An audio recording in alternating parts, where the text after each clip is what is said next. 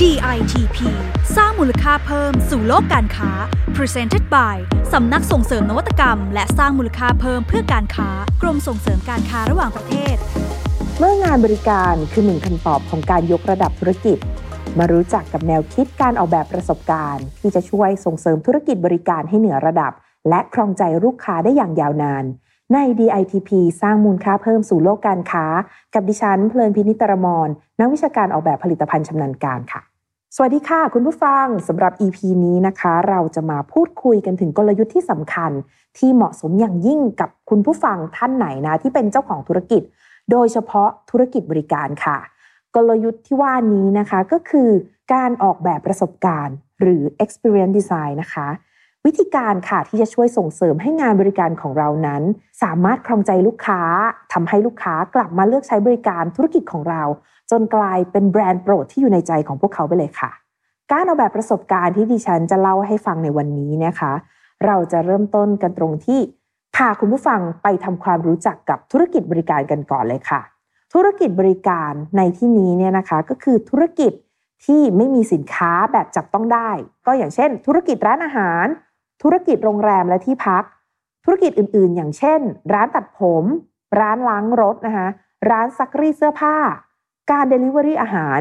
หลากหลายธุรกิจในชีวิตประจำวันรอบตัวของเราเนี่ยนะคะ ก็จัดอยู่ในธุรกิจประเภทนี้ค่ะ ต่อมาค่ะ การบริการ การบริการเนี่ยทำไมเราถึงต้องออกแบบนะคะ เพราะว่าเราต้องการที่จะส่งมอบประสบการณ์ที่ดีที่สุด ให้กับผู้เข้ามาใช้บริการธุรกิจของเรานั่นเองค่ะ มีข้อมูลดีๆนะคะ จากเว็บไซต์ของ Studio Decontextual นะคะ ก็เป็นนักออกแบบประสบการณ์คนไทยเนี่ยนะคะ เขาได้กล่าวเอาไว้นะคะว่า เราอยู่ในยุคแห่งบริการและประสบการณ์อย่างแท้จริง การออกแบบบริการได้กลายเป็นเครื่องมือสำคัญในการออกแบบ customer journey หรือเส้นทางการเข้าใช้บริการของลูกค้า หมุดหรือว่า touch point เนี่ยนะคะ ในแต่ละจุดเพื่อสร้างความพึงพอใจสูงสุดให้เกิดขึ้นได้ ยกตัวอย่างนะคะ แม้แต่ร้านอาหารในวันนี้เนี่ยเขาถึงได้มีการสร้างประสบการณ์อื่น ๆนะคะ มากมายเลย ไม่ว่าจะเป็นเสียงหรือว่ากลิ่น การออกแบบหน้าเว็บไซต์นะคะ เพื่อจองโต๊ะ หรือว่าร้านคาเฟ่นะคะ ที่เขามีมุมถ่ายรูปเก๋ๆทั้งหมดคือการออกแบบนะคะ ที่ต้องการส่งเสริมประสบการณ์ แล้วก็ทำให้ลูกค้าเนี่ยเข้ามามีส่วนร่วม แล้วก็เกิดการบอกต่อค่ะ เพื่อนำคนอื่นๆเนี่ยเข้ามาเป็นลูกค้ากลุ่มใหม่ของร้านเราอีกเป็นจำนวนมากนะคะ ทีนี้ค่ะเมื่อเราเข้าใจแล้วนะคะ ว่าทำไมการออกแบบบริการถึงสำคัญเนี่ยต่อมาดิฉันนะคะจะชวนคุณผู้ฟังค่ะ ไปคุยในเรื่องของการออกแบบประสบการณ์กันค่ะ วันนี้นะคะเรามีสมการที่เกี่ยวข้องกับธุรกิจนะคะก็คือ 1. ประสบการณ์บวกการออกแบบเท่ากับโอกาสค่ะ ถ้าพูดให้เข้าใจกันมากขึ้นนะคะ ก็คือธุรกิจใดก็แล้วแต่นะคะ ที่สามารถเข้าใจถึงคุณค่าของ experience design แล้วก็ลงทุนในการออกแบบ ที่เน้นผู้ใช้เป็นศูนย์กลางนะคะ หรือว่า human center design เนี่ยผลักดันนะคะให้เกิดปฏิสัมพันธ์ สร้างนวัตกรรมใหม่ ๆนะคะ ในจุดที่ผู้คนเนี่ยเขาเข้ามาติดต่อกับแบรนด์ หรือว่ามาทัชกับแบรนด์เนี่ยนะคะ นั่นแหละค่ะ หมายถึงการออกแบบเพื่อสร้างประสบการณ์ วันนี้เรามีตัวอย่างนะคะของการออกแบบประสบการณ์ที่อยากจะมาเล่าสู่กันฟัง เคสนี้นะคะก็คือชุยฟงทีคาเฟ่ค่ะ ไร่ชาฉุยฟงเนี่ยนะคะเขามีการออกแบบคาเฟ่นะคะ ที่จังหวัดเชียงรายเนี่ยนะคะ ที่สำคัญเขาได้คว้ารางวัลดีมาร์กนะคะ หรือว่า Design Excellence Award ในสาขากลุ่มผลงานออกแบบตกแต่งภายในเมื่อปี 2020 นะคะที่ผ่านมา ซึ่งคาเฟ่นี้นะคะไม่ใช่เพียงแค่คาเฟ่ธรรมดา แต่ว่ามีการออกแบบอย่างเข้าใจพฤติกรรมของผู้ใช้งานอย่างแท้จริง จากการที่ที่นั่งทุกที่นั่งนะคะ สามารถมองเห็นวิวไร่ชา โดยที่ไม่มีการบดบังกันนะคะ เขาก็เลยมีการออกแบบพื้นที่นั่งนะคะ แล้วก็แพลตฟอร์มเนี่ยนะคะ ให้เกิดการลดหลั่นลงไปเป็นขั้นๆ ตาม slope ของเนินเขานะคะ ที่ปลูกไร่ชานั่นเอง เพื่อที่จะ การันตีนะคะว่าทุกคนจะได้รับประสบการณ์ในการเห็นวิวเท่ากันร้อยเปอร์เซ็นต์ค่ะ นี่คือการออกแบบแรกที่เขาแคร์มากๆนะคะ ว่าลูกค้าของเขาเข้ามาเนี่ยจะต้องเต็มอิ่มกับทิวทัศน์นะคะของไร่ชาแล้วก็ยังมีทางลาดนะคะ เพื่อรองรับรถเข็นสำหรับลูกค้าที่มาเป็นครอบครัว ไม่ว่าจะมีเด็กเล็กนะคะ ที่อยู่รถเข็นหรือว่าผู้สูงอายุนะคะ ที่นั่งรถเข็น ก็เรียกได้ว่าเป็นอีกหนึ่งตัวอย่างของการออกแบบประสบการณ์ที่ดีเยี่ยมนะคะ ต่อมาค่ะดิฉันก็จะมาชวนคุยในเรื่องของขั้นตอนนะคะหรือว่าเลเวลดีกรีของการสร้างประสบการณ์ให้กับแบรนด์ หรือว่าธุรกิจของเรานะคะ สามารถจะแบ่งได้ออกเป็น 3 ขั้นค่ะ ขั้นแรกนะคะ คือการสร้างประสบการณ์ที่น่าพึงพอใจ satisfy experience นะคะ อันเนี้ยสิ่งที่เราทำมาแล้วอะไรก็แล้วแต่เนี่ยนะคะ ลูกค้าเขาอาจจะพอใจในระดับที่เรียกได้ว่าเฉยๆนะคะ อันนี้คือขั้นที่1นนะคะสเต็ปที่2ค่ะ เราสามารถสร้างประสบการณ์ที่น่าจดจำประทับใจนะคะ ภาษาอังกฤษนะคะเขาใช้คำว่า impressive delightful หรือ memorable experience นึกภาพตามง่าย ๆนะคะ ก็คือว่าเราไปที่ไหนก็แล้วแต่เนี่ยนะคะ ความรู้สึกที่เราได้รับจากบริการที่เป็นเลิศ จากร้านอาหารจากเซอร์วิสจากธุรกิจอะไรก็แล้วแต่นะคะ จนเราอยากที่จะให้คะแนนนะคะอยากให้ดาว หรืออยากจะแบบรีวิวบอกต่อ บอกต่อให้คนที่รู้จักในกระทู้หรือในโซเชียลอะไรต่างๆนะคะ ว่าบริการอันนี้มันดีเลิศจนเราประทับใจนะคะ อันนี้คือสิ่งที่เกิดขึ้นที่เป็น experience ที่ผู้ใช้อะสะท้อนออกไปนะคะจากสิ่งที่เขาได้รับนะคะ แล้วก็ขั้นที่3นะคะขั้นสุดยอดเลยนะคะเขาบอกว่ามันคือการสร้างประสบการณ์ที่ทำให้จดจำได้นะคะภาษาอังกฤษเขาใช้คำว่า unique signature experience นะคะ ข้อนี้หมายถึงว่า การที่ธุรกิจนั้นๆเนี่ยนะคะสามารถสร้างภาพจำทำให้คนเนี่ยนะคะจดจำแบรนด์ได้